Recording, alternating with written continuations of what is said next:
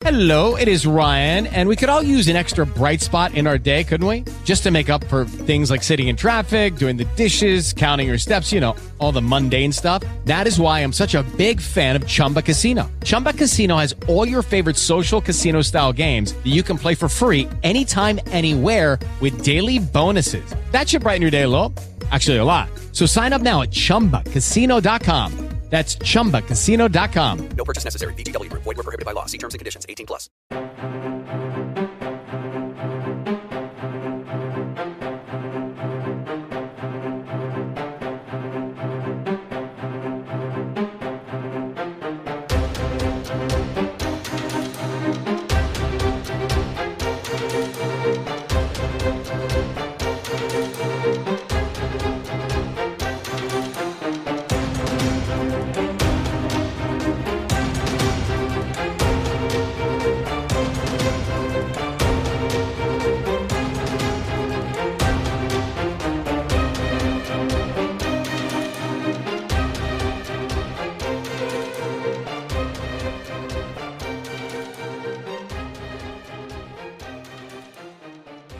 Welcome to the second edition of the Thought Police this week. Uh, I'm Mike Graham. Matt Kelly is here. He's the editor of the New European. Yep. Um, the world moves on apace uh, since the last time you and I spoke. But do you know what we do sometimes, and I think we should do it now from time to time? We ask people to send us the odd email. Um, you could give us the uh, uh, the email address actually Yeah, in, a, in yeah. a second. But if you ever want us to talk about anything, or you want to ask us a question, um, because the growing number of subscribers is, is great. The Yeah. podcast's going really Thank well. you to everyone So thanks to everybody who's downloaded it. Tell somebody else about it as well. But what's the what's the uh, the email address? So it's thoughtpolicepod yes. at gmail.com. Okay, so if, and I put that out on Twitter and I'll do it on Facebook as well Yeah. uh, from time to time just to get people uh, going. So we thought we'd have a look into the old mailbag, Into the like they used to call it. That's Remember that when there actually was Yeah, a mailbag? Do you know when I used to work in New York, there was actually a bag that went every day from every newspaper office. Which contained photographs, sometimes film, Yeah. um, newspapers, magazines, Yeah. and it was like a diplomatic bag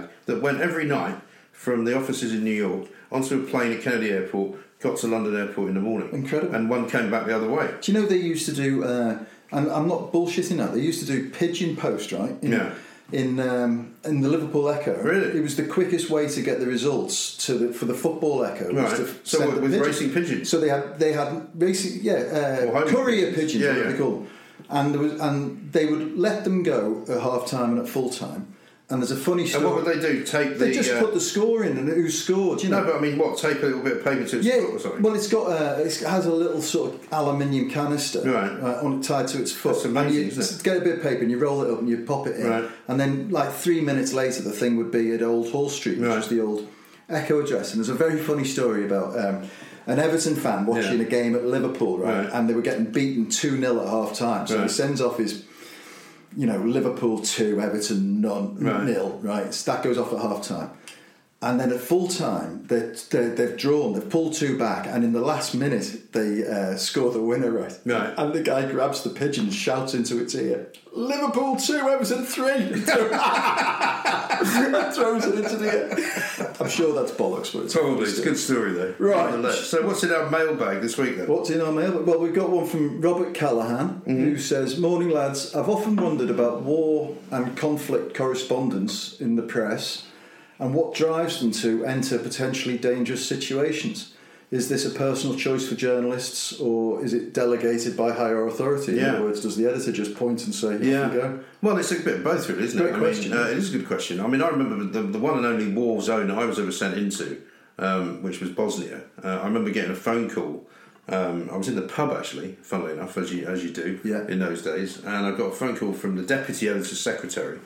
Uh, he was a bloke by the name of Paul Potts in those days. Yeah, Paul Potts, um, yeah. who ended up running PA. Yeah. I think he's retired now.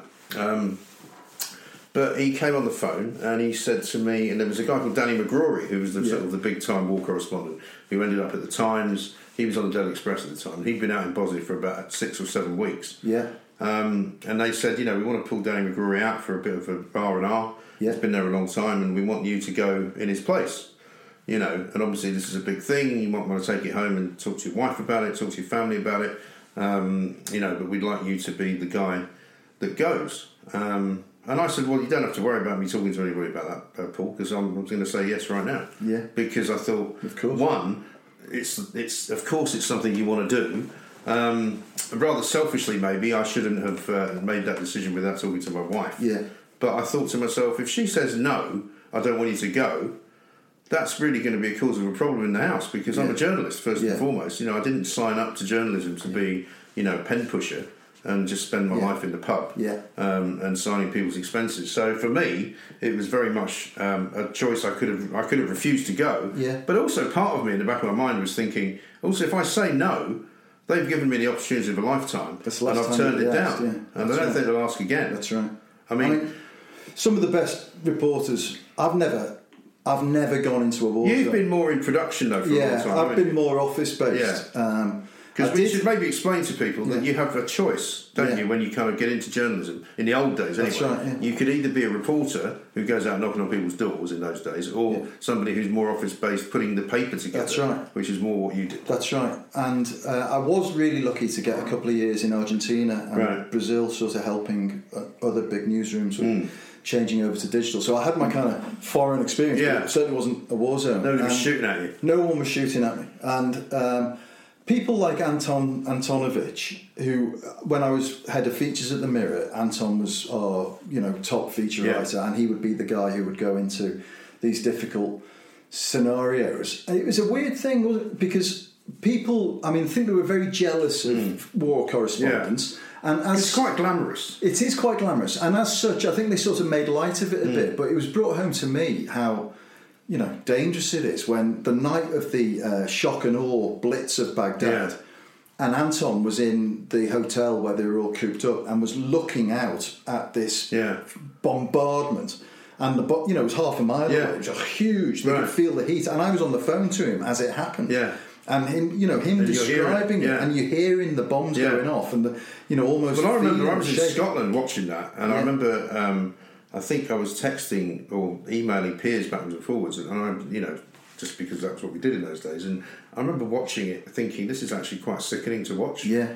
Because what I didn't know was that there weren't any people there. Yeah. You couldn't believe that nobody died. No, because that's nobody right. did die. That's right, that's because right. they'd evacuated the entire city. But while you're watching it, you're thinking, Oh, it was amazing. Jesus Christ, this is brutal. It was amazing. Everybody's dead. Yeah. You know, they must be killing tens Yeah. of thousands of people. And of course, there was at the Mirror. There was a brilliant guy called Rupert Hamer. Yeah. who was at the Sunday Mirror who was killed Yes. as a war correspondent. In Afghanistan. That's right. In Right. Afghanistan, he was blown up by. And also, uh, yeah, it was an IED. He was in a, he was in a British Army Land Rover. that's right. And the photographer was very seriously hurt as Um, He well. lost a leg. He lost a leg. Yeah, I can't remember his name, but he ended up in New York, I think. Yeah. But when I went out to Bosnia, I was very sort of um, green about the whole idea of a war zone. I didn't know much about it. And what, what was it like when you landed? well, I landed in a place called Split, which was in um, Yeah. uh, Croatia, which was fine. Yeah. You know, it's like a Mediterranean sort of Adriatic Sea. There was no war there. Yeah. And I got I was met by Danny McGrory and John Downing, who was the photographer, and they were both going back, so I was not going to have any photographer. And so basically, they were handing over the car, which was a Lada with TV. Had TV and tape Yeah, on the yeah, windows, yeah, which I thought was very cool. Yeah. Um, we drove out of the airport, and the first thing that happened was we got puncture. right? And I'm not exactly trained for this shit, right? You know, I said at one point to somebody further down the road, I said, you know, my idea of a foreign job is the Four Seasons in Beverly Hills. You know, it's not sitting in a foxhole eating out of a tin, you know, getting shot at. Yeah. But the longer you're there, Yeah. you get more cavalier about it. You Have know? you ever read? Um, it's a brilliant book called Dispatches by a fellow called Michael Herr. Don't think so. It is absolutely superb, Hmm. and um, it was 1977. I'm just looking at it on Wikipedia to Yeah. refresh my memory. But the, the character in it who stands out by a mile is Errol Flynn's son, Really? Sean Flynn, Okay. who was a very wild cavalier war reporter, and I'm pretty sure ends up getting killed in Yeah. it. But the book is Well, I met. absolutely I mean, I met loads of people who were professional Yeah. kind of war correspondents. I mean, Yeah. Martin Bell, for example. Martin Yeah. Bell, Yeah. um, who was still a BBC reporter at that time, had already had the incident where he'd had one of his balls shot off. Yeah. And they now have a bulletproof vest with what they call the Bell flap. Is that right? The Bell flap goes down between your legs, your nuts, which yeah. didn't used to be there. Wow. And you now do that, right? Um, but he would go off on his own. We, we were based in Vitez, which was in central Bosnia. There was a big uh, British Army camp, and it was the Yorkshires, I think, who were brilliant. Yeah. Um, and we got all our food there, but I lived in a little house. But all the big players, like the BBC, the Telegraph, uh, ITN, um, you know, all the big American networks, they all had either security and armor plated cars. Yeah. You know, they had armor plated Land Rovers, which you know you could penetrate with a with a bazooka, but you couldn't penetrate with a regular bullet. Yeah. Um, and I had a Lada. Yeah. Which was a soft car. Who were you working for? Daily Express. Yeah, you know, bastard. I had no photographer. Yeah. I had no fucking um, no, no backup plan of any kind. And but so he would drive off every day with his crew and his armour plated Land Rover and go and find stories. Yeah. But I couldn't really do that. You go and try and find a mechanic to You get know, the engine to I work. was like, yeah, but by the end of the time I was there, here's a story for you, right? Um, I had to get petrol because when you get the, the, the car up, you're, you're literally in a place where there's no electricity. I had a bath once a month. We had no running water in the house, right? Yeah. And every night you're sitting uh, in darkness because you can't have a candle because there's snipers everywhere. Right. There's houses on fire around the place. You hear, you know, gunfire all the time. Yeah. And you just get normalised to it, right? amazing. So, um, and there's no petrol stations as such. you know, you can imagine you don't stop off for a pick and mix and a egg sandwich, you know. But so I, I got to the point where I'd, I'd, I'd used my, my sort of spare tank of petrol, which is in a big plastic container. So I thought, well, I better not want to run out of petrol because there were bandits around and stuff. So I said to one of the guys in my house, I said, well, he said, well, there's, there's a petrol station, but it's down the road. Um, it's about a mile. He said, the problem is between here and there, there's a sniper, and he's up in the forest. Bloody hell. So, but don't worry about it because if you hit 90 clicks, 90 kilometres an hour, he can't hit you because that means you're going too quick. Right. You just can't track you. if you Yeah. yeah. So, of course, because I've been there a few, I'm like, fine.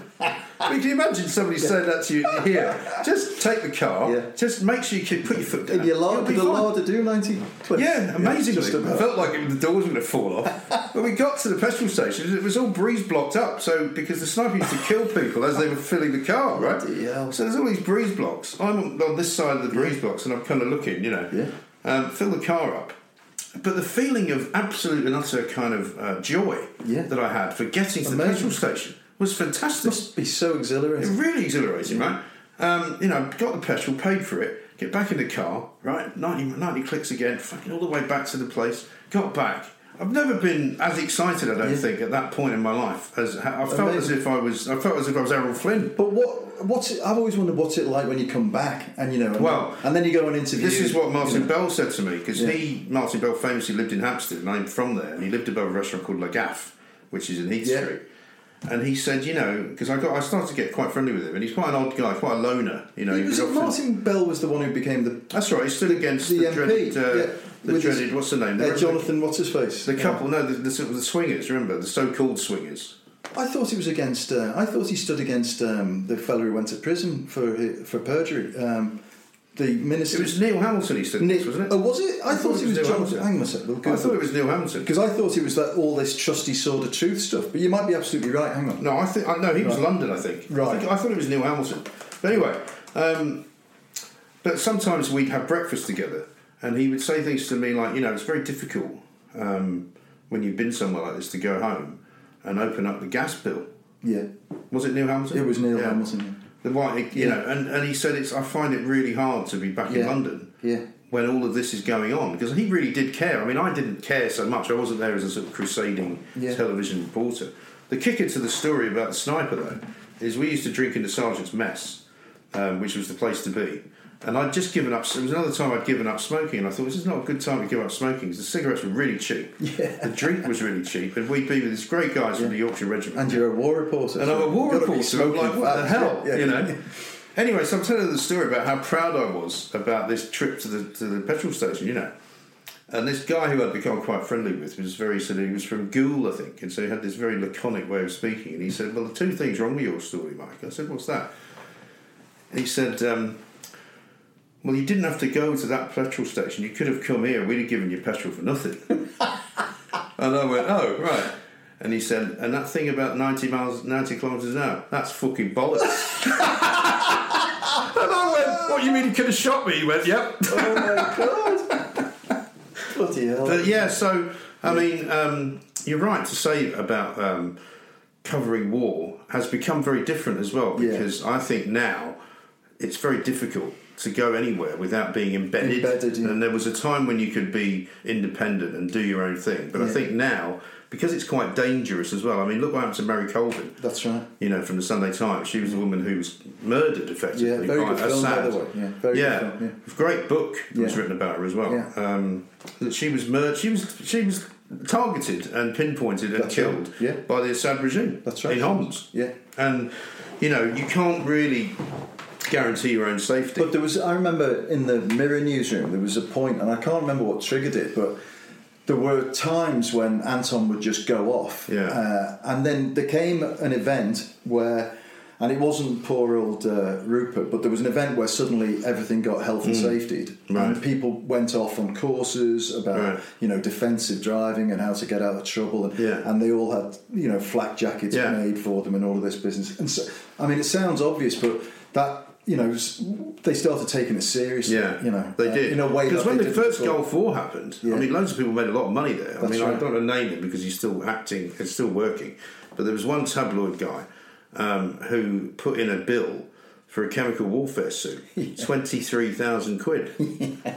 I used to love. The, Nobody questioned the, it. The expenses that came in. nobody questioned There it. was always two hundred dollars for a fixer, Yeah. two hundred dollars for a driver, two hundred dollars for the car, two hundred dollars for an interpreter. Mm. Yeah. I mean, the, the amount of people we were giving two hundred dollars a day Yeah. to, you couldn't fit in the no, bloody car. no, exactly. But it was all cash as well. Yeah, all so you couldn't get. And you said, "What do you want? A receipt from a war zone?" Yeah, yeah. And I mean, the paper couldn't say much about it really. But I mean, that was one of the great. Uh, was it James Cameron, um, the famous Yeah. sort of Guardian writer, Yeah, the who, columnist. who who famously was in one of the great expense stories, um, who had to go out for somebody's funeral.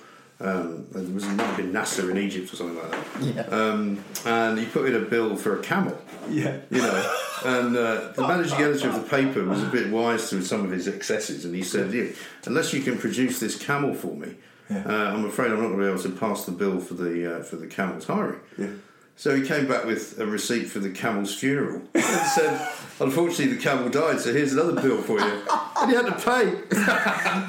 My fa- I used to love signing writers' X's when I was Yeah. on the mirror, and my favourite one was from a very good friend who I won't name, but I got the bill, the receipts, and I called him out and I said, um, "Mate," he said, uh, "It's about your exes. and Yeah. he got very defensive. Oh, what about them? Yeah, because you have to get defensive. Yeah. So he said, well, it was this meal you had with the detective sergeant from CID Mm. Right. uh, about this murder trial. He said, yeah, what about it? I said, well, which one of you two had the dinosaur chicken nuggets? See, that's terrible. That is bad business because that sounds too cheap to be claimed. That's right. Yeah. Well, there was another one I remember. He came back and, and used to get receipts that you could fill in with a pen. And uh, Mm. Those were the days. it was from Pizza Hut, and I had to phone him up and say, "Look, man, I'm not being funny, but it's actually a physical impossibility Right. to spend 142 quid at Right. Pizza Hut." Unless you were there for a week. Yeah, well, the chain is now closed down. Well, let's do another. should good old another. Let's do another email. Thank you for that one. Yeah. Uh, With Lucky Land slots, you can get lucky just about anywhere. Dearly beloved, we are gathered here today to. Has anyone seen the bride and groom? Sorry, sorry, we're here. We were getting lucky in the limo and we lost track of time. No, Lucky Land Casino, with cash prizes that add up quicker than a guest registry. In that case, I pronounce you lucky. Play for free at LuckyLandSlots.com. Daily bonuses are waiting. No purchase necessary. Void were prohibited by law. 18 plus. Terms and conditions apply. See website for details. And Steve Clark. Steve Clark writes, "Hello, gentlemen. I would really love to. You got that bit wrong, Steve. Uh, I would. Re- I would really love to hear your take on the problems facing Scotland going forward. I am a married British male living in Aberdeen for some 18 years with a Scottish-born son. I point the above out so you can see where I'm coming from. Questions: How long should it be before Scotland gets Indie Ref two? Two, given that oil is on its way out, is Scotland in a strong financial position to go alone? And three, what will the UK government have to do for UK citizens who use their lose their UK status in Scotland in the event of independence? Yeah, well, that's a tricky one. That's a long uh, one that requires a big answer, really. But what I will say is one of the things which everyone in Scotland says is not a Scottish problem, but it's a West Coast problem. Is I don't know whether you know that there's been all these marches lately. Yes, I do. Which have been ridiculously violent, Yeah. and which have caused people to um, see the resurgence of people marching for the IRA, Yeah. people marching for the UVF. I mean, that's never really gone away Yeah. um, in the west of Scotland. I mean, places like um, you know uh, the south side of Glasgow, Yeah. where Celtic Football Club is, Govan, where Rangers is. I mean, I know a guy um, who used to employ only former members of the UVF as security in nightclubs. Yeah. You know, because they're all around the place right. and they're all very good at what they do. Yeah. And that problem has never gone away. And the fact that it's now reared its ugly head, I think they've started to now ban the marches. But at first they said, oh no, we can't ban the marches because we allow the orange marches. Yeah. And I mean, it's so ridiculous. No, no, Why the hell would they let that go on Yeah. in a country which is not even involved in the orange marches? Yeah. You know? Well, I, I went and worked as you did in Scotland for Mm. Yeah. a few years, and I was I was totally unprepared for the level of sectarianism that was there. Right. This is in '93, so Yeah. I don't know. It's, It was. I mean, I was there in 2003, and it was Yeah. still bad. Yeah, You know? and it was. I mean, they, it's you know, Liverpool has a reputation for being a place where there's a Catholic Protestant tension, but It's nothing I mean, that. oh mate, no, not No. at all, not at all. No. And I mean, Um, that's a side issue, I suppose. Yeah. If you're living in Aberdeen like this guy is, Yeah. you know, and even Edinburgh, people Yeah. say, you know, it doesn't work here. But you say that, but it actually works at football matches where, you know, Hearts, who play on the Protestant side of Edinburgh, Yeah. are still singing up to my knees in Fenian blood. That's right. And chucking, um, when Neil Lennon was, was manager of Celtic, Yeah. chucking coins at him. Yeah. And one guy tried to punch him. You know, so it's not fair to say that it's not there in, in. But as far as independence is concerned, I think a lot's going to depend upon um, what happens in Westminster. Yeah. Because amongst all of the various permutations of who could become the next government, you'd have to think that Labour and the SNP could get into bed with each other and form themselves into a coalition government which would have enough numbers to beat the Tories. Yeah. It's not out of the question. no, not at all. Um, and what think- about Indy Ref two? Do you think? Well, I don't think, um, despite the fact that a lot of polls will show, because I talk to a lot of SNP MPs and they will tell you, first time you ask them a question, well, of course, the polls are showing that many more people now want independence than, than did before. But my, one of the statistics I always like to use is that more people voted to remain, um, sorry, voted to leave the European Union in Scotland than voted for Indy Ref 1. Yeah, For a which yes is an extraordinary statistic, Isn't it? Yeah, because we're always told that Scotland is a Remain country. Yeah. It's a 60-40 Remain country, Yeah. which means there's still quite a lot of people that want to that want to stay Yeah. uh, outside of it. You know, um, I don't think it's financially viable independence. Well, I've um, I, you know I've got my in-laws are in uh, Aberdeen. Okay. And you know I like the place tremendously. I've never actually been to Oh, it's Aberdeen. great, Aberdeen. I mean, it's a it's a it's a slightly colourless city Yeah. because everything's grey granite. It's the granite city, When it's it? raining, Yeah. it can feel a bit grim. But Yeah. when it's sunny, the Aberdeen beach is like Well, Cape I mean, it's fantastic. yeah, I mean the sand in Scotland is, is Yeah. so beautiful. Yeah. I mean parts of the west coast, a place called Mallaig, Yeah. which is up near Skye. Yeah. which is, I mean, if it was in the Caribbean, you'd be selling trips there for you know around three hundred quid a night. Yeah. but it's a bit chilly. But so I, you see the decline of the oil traffic Yeah. in Aberdeen Harbour, but there's a lot of, and as, as somebody else touched on in a, in a question to us about renewable energy, um, that's where the Hmm. future for Scotland is, I think, in tidal and wind Yeah. power, offshore tidal, just as it is, interestingly, in East Anglia, Yeah. huge amounts of energy. So I suspect that, Are your in-laws pro uh, independence then, um, well, or is it split? It's split really. I think my my brother-in-law is quite pragmatic about it, and I think emotionally would welcome it, but Yeah. understands that economically it would be a disaster. My Yeah. mother-in-law, who uh, died about six months ago now and is much missed, she again uh, was a very proud Scot. Um, and hates hated all the bollocks that goes on Mm. in Westminster was contemptuous of it but I think she had a nagging concern about the politicians who would take over in Scotland you know, and, and what types of Well, they, that's the know. problem. I mean, the Scottish Parliament is not filled with geniuses by No. any stretch of the imagination. No. And I worked very closely in, in Edinburgh with a lot of those people. In fact, I knew I used to know Nicola Sturgeon pretty well at one point. you know. Right. We used to drink in Regano's together. Oh, did you? Great quite- restaurant, yeah. Yeah, great place. Um, and we had a couple of very interesting conversations, which I'll tell you about uh, off air, as it were. But anyway, um, the problem is that a lot of people who are not SNP fanatics don't think the SNP are doing a very good job of running Scotland. Right. Because the big, what I always used to say when Salmond was around was he loved the idea that Westminster wouldn't give him any power because he could sit and moan about not having any power. Yeah. Once they started giving power, he was in a best. He was wasn't in such a good position because he had to say, well, what are you going to do with it? Yeah. Because they could put their income tax up if they wanted, if they wanted to raise more money. Yeah. They've got a ter- they've got the worst health track record in the world. They've got the biggest number of drug deaths per capita in Yeah. the world. Yeah. Right. Their education system is not as good as it used to be. You know, there's an awful lot that they would lose tax wise in terms of like HMRC have got a massive operation in Edinburgh. They'd all be lo- they'd all be lost to the to the Yeah. south, right? They'd have to move all of them back to Newcastle. All those Yeah. jobs.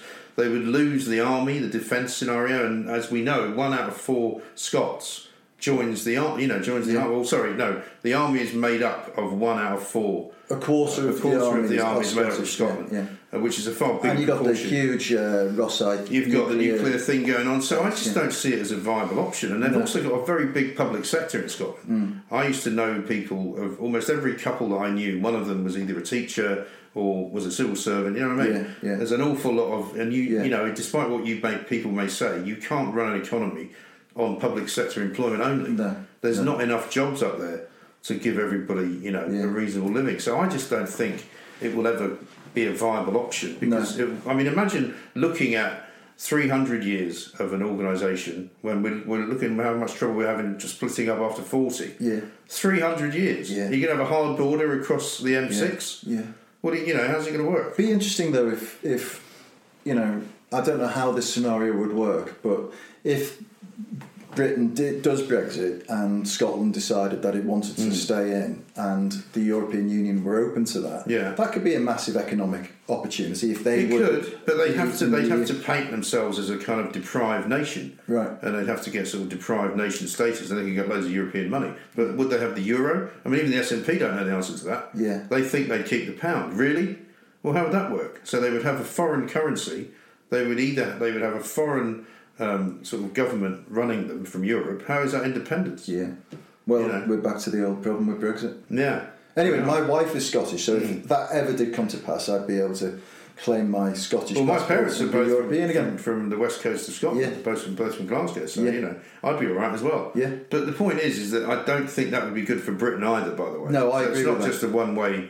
I don't think Scotland could survive. I don't want to be part of England, which has no longer got England you know, and Scotland. Wales, you know, could you yeah, imagine? Yeah. be like the cricket, wouldn't it? Yeah. England Wales cricket ball. Scheiße. Yeah. You know, we just lost the Ashes. We got No, we haven't. We retained. We, we You see, the this is why I don't like cricket. We drew the yeah, we lost the Ashes. Where's the urn? I don't know. It's gone back to Australia. Has it? Do you know Yeah. a funny thing when they? Um, there's a brilliant. By the way, if you're into cricket, there's a brilliant. Uh, it's like a documentary film. Yeah. Or I think it's on Netflix or Amazon Prime.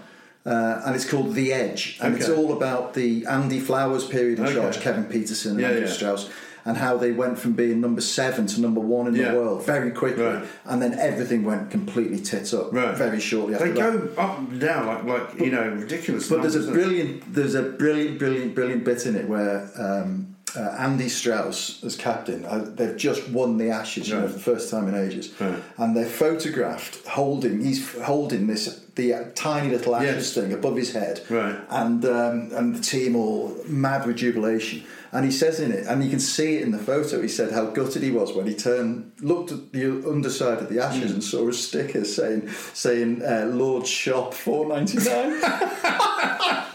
Brilliant. It wasn't the real one. Yeah, fantastic. Um, but I recommend that film. Anyway, okay, so I hope that's come that sort of added to your confusion on Yes, Scotland. Imagine. We haven't really given you an I'm answer. sure, but uh, very, very complicated. Right, last one. uh, Yeah, probably. Gren Steele Right. um, says, I have a few questions for you both in regard to your past jobs.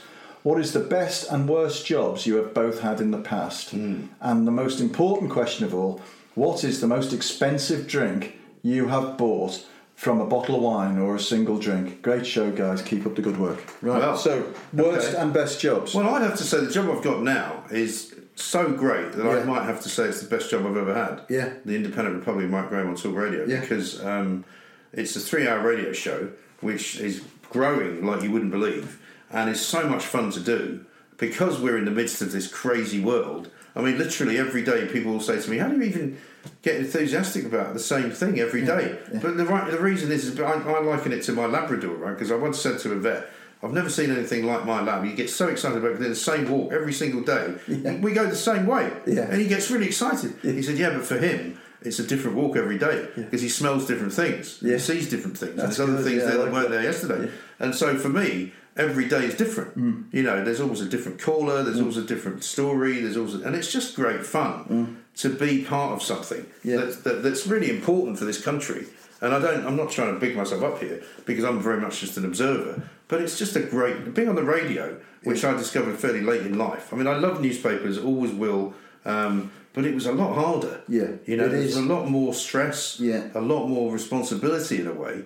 Um, because I'm lucky to have this, you know, gift of talking bollocks, Yeah. or whatever you may want to do. But you it. say that. I mean, I, I've had a little taste of, of doing that over a period of time. And. Yeah. and I went into it thinking, how hard can this be? But Yeah. it is much harder. and It's hard to it's do it really well. exhausting. It is. It does. It does take it out of you more than you think. I mean, Yeah. but you know, when I used to work at the Mirror, as you did, I would go in at say ten in the morning. I'd still be there at ten at night. That's right. I might have gone out for lunch. I might have even gone and shagged somebody. No, sorry. that- but you know, I'd still be But working. became, it was your life, wasn't it? yeah, but it was your life. But also, you know, the thing now is my pho- my phone never stopped ringing. Yeah. Even when I was off. Yeah. You know, and I That's also right. remember when I was night editor of the Express, Gianni Versace was murdered, Ah, yeah. um, and I was off. But I rang the office, right? You get this. Richard Addis was the editor of the Express at the time. There was a guy called Paul Carter, who was a lovely bloke. He's now unfortunately died from cancer, but went off to work for the Mail. He was a really good production guy. He was my deputy. He didn't like me very much either, because he thought he should have got the job, and I got promoted over him. And I called him up and I said, "Well, you won't have any worries today, will you?" He said, "What do you mean?" I said, "Well, Gian- Gianni Versace's just been shot dead." He went, "Yeah, he, uh, he doesn't want to do it." I said, "What?" He doesn't want to do What, it. yeah, what, Richard Addis, you talking about? He said, yeah, he doesn't want to do it. He doesn't want to smash it. I said, why not? He said, well, that's because he says that's what everybody else is going to be doing. And I went, yeah, it's called There's, news. there's a reason for that." Yeah, there's a reason for that. And I said, you've got to go in there and tell him Yeah. that you can't not make this. He eventually did it, Yeah. but he was really didn't want to. He, I'm like, it's your job.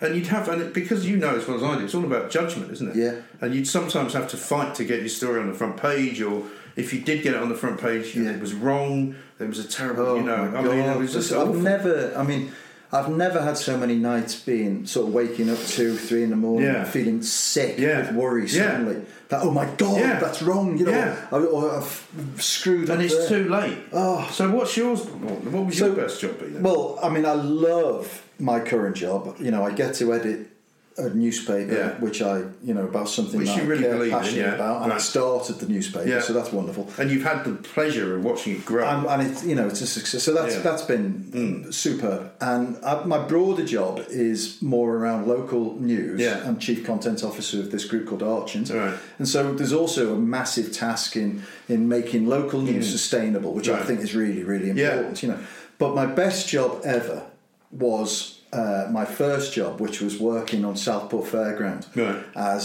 like you know, I, I had a number of jobs. I made candy floss. I, Right. I was on the waltzers. I, you know, I was one of those guys. Did you get to refuse waltzers. to take any Scottish uh, currency? Because you know how the fairgrounds would all Yeah. refuse to take Scottish five pound I. I, I learned how to give, how to show somebody eighty pence change in my hand and, and palm over seventy pence. you know, I learned all sorts of things. The the uh, the crack was fantastic, Yeah. and it was it was suddenly just being exposed to, uh, you know, To real life. Yeah, but also this sort of microcosm of life in Yeah. a fairground. You know, every every character's there. It's so bright. Yeah. Um, everybody's there for a good time, so you know there's that positivity about it. But wonderful, wonderful stories. You know, like for instance on the waltzers, and this is where people should wise up next time they go on a waltzer.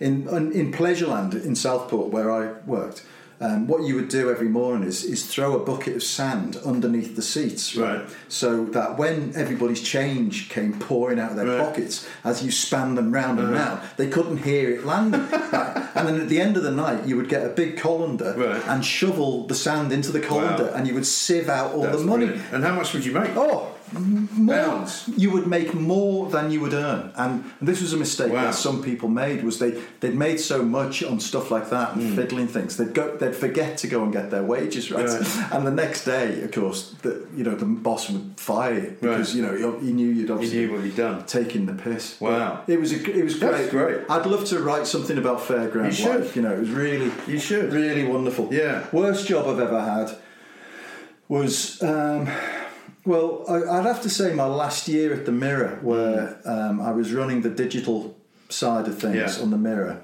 and a guy came in who I've since become very good friends with, but he was kind of digital through and through, born Yeah. and bred. Didn't know anything about newspapers or stories and stuff like this. So, although we were trying to get to the same place, we both had very different life experiences.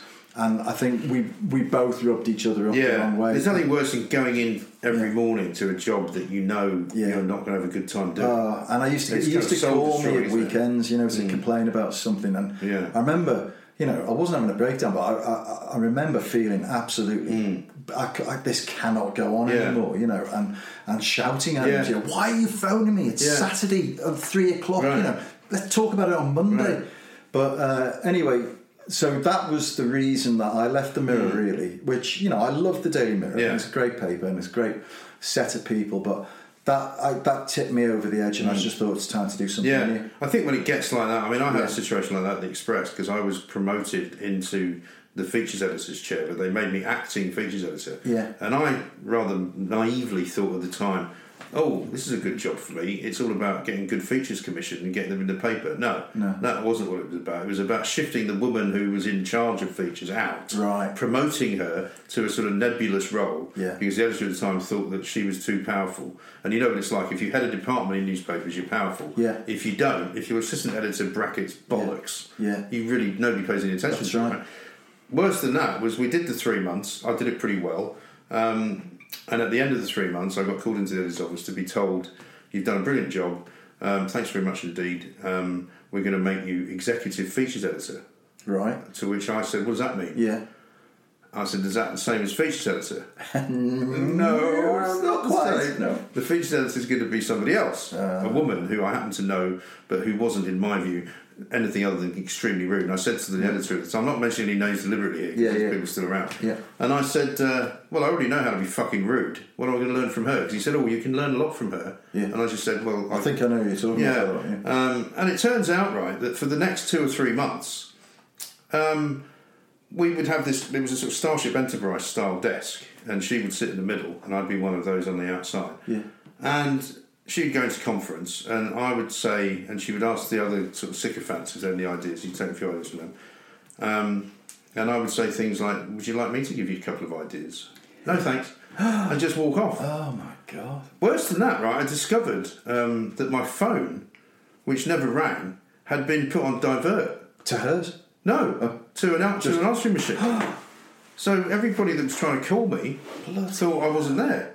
I didn't discover this for like two, three weeks. This, but this is the kind This of kind of shit that people, people got up do, to. you yeah. know, and you know, it was in a very competitive environment like Fleet Street was, because you know that was the best of the Mm. Yeah. best of the time, and newspapers were the Yeah. biggest media Yeah. at the time. So you were really We were doing about one point eight million in those days. People would rip your throat Yeah. out to get above you. She'd come out of, of conference and Yeah. say to the others, "Oh yeah, we definitely want so and so to write that. Can you get onto that? Yeah. Oh, we want um, a, a big piece on this from that person."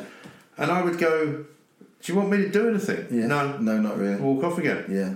And this went on for weeks. So here's the thing, though, is that, that when you're under that kind of stress, and it's impossible not to be affected Mm. No, by it that, is, and yeah. it starts seeping into your soul, right. Mm. and everything becomes a very dark place. That's happened to me two or three Yeah. times, and I've walked away from the job, always thinking, you know, I, you know, this is terrible. I'm, Yeah. I'm never going to be able to do some that's something that interesting again. Yeah. And every single time, I've come into something better Something than better, what yeah. I've left. Yeah. So And my message is, my message is, if you are having a shit time at work, don't be Yeah. too worried about biting the bullet and just walking away. Well, do you know the way the, when it all changed was Craig McKenzie came over to me one day and he had become the night editor, um, and she was sitting there and I was sitting there, and he said, "Oh, right, I'm going out for a quick drink. Do you want to come?" Um, and I was like, "Yeah, okay." And he looked at her and sort of made the same invitation, and she just basically blanked him. right? And we went out to the lifts, and he went, "Jesus Christ, mate! I didn't think it was that bad." I said, "Well, it's pretty bad." Yeah. And he said, "Well, you come with me," and he brought me onto the back bench. Great. And that was the start of my production. Good. Great fella, kind of thing, right? Great fella. And you know, he was brilliant. And yeah, I never he was looked back. very kind to me at the mirror Yeah. as well. Took me under his wing. Yeah. brilliant guy. Yeah, Mm, better take him out for a drink. And as far as the Yeah. most expensive drink goes, as far as the, the the most expensive drink goes, I think I once had a meal in Monte Carlo, which I think is definitely the most I've ever spent on a meal in Monte uh, anywhere. Yeah. But it was because we'd won. It was I was on my honeymoon actually, and I Yeah. we won uh, five hundred quid Yeah. on the casino Yeah. the, on the roulette, right? I went and spent it in the in the, the, the, the restaurant, which was open air restaurant on the top of Nice. the um, of the Hotel Ducat, whatever it was. yeah, yeah. Um, and I think I had a bottle of wine. It was about two hundred quid nice. which was brilliant. Yeah. but I think that's about the most I've ever spent. I'm, try, I'm racking my brains now because I like nice wine, you Yeah. Mm. know, and I'll quite happily pay 20 quid for a bottle of wine. and very occasionally, if I'm flush, you know, I might spend fifty quid on a bottle of wine. But I don't think I've. I've But in a restaurant, you can spend a lot Ah, well, I suppose so. Yeah, yeah. I must have spent a couple of hundred quid in a restaurant Yeah. for an anniversary or something like that. Yeah. But ask me if I can remember what the hell it was, and the, answer, the answer's no. Right. You know, I think I once bought a bottle of Chateau Montrachet. Yes, oh, in, in roast Yeah. down in London Bridge. Yeah. and it was about 110 quid. Nice, but it was lovely. nice. Really nice. I love Montrachet. Yeah. Yeah, we'll have to share a bottle one of these days. Puli- there's two, isn't there? There's Chassagne Montrachet and, and Puligny Montrachet. Puligny and, Montrachet And is the Puligny's the better one. That's the only one I've ever had. Yeah, think. yeah. Oh, we'll have to have one together. Beautiful. Well, we'll have that, and we'll invite all our listeners. No, That's right. we won't. Well, there'll be a each. See you later. Cheers.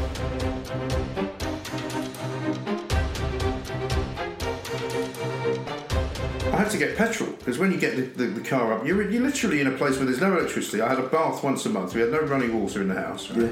And every night you're sitting uh, in darkness because you can't have a candle because there's snipers everywhere. Right. There's houses on fire around the place. You hear, you know, gunfire all the time. Yeah.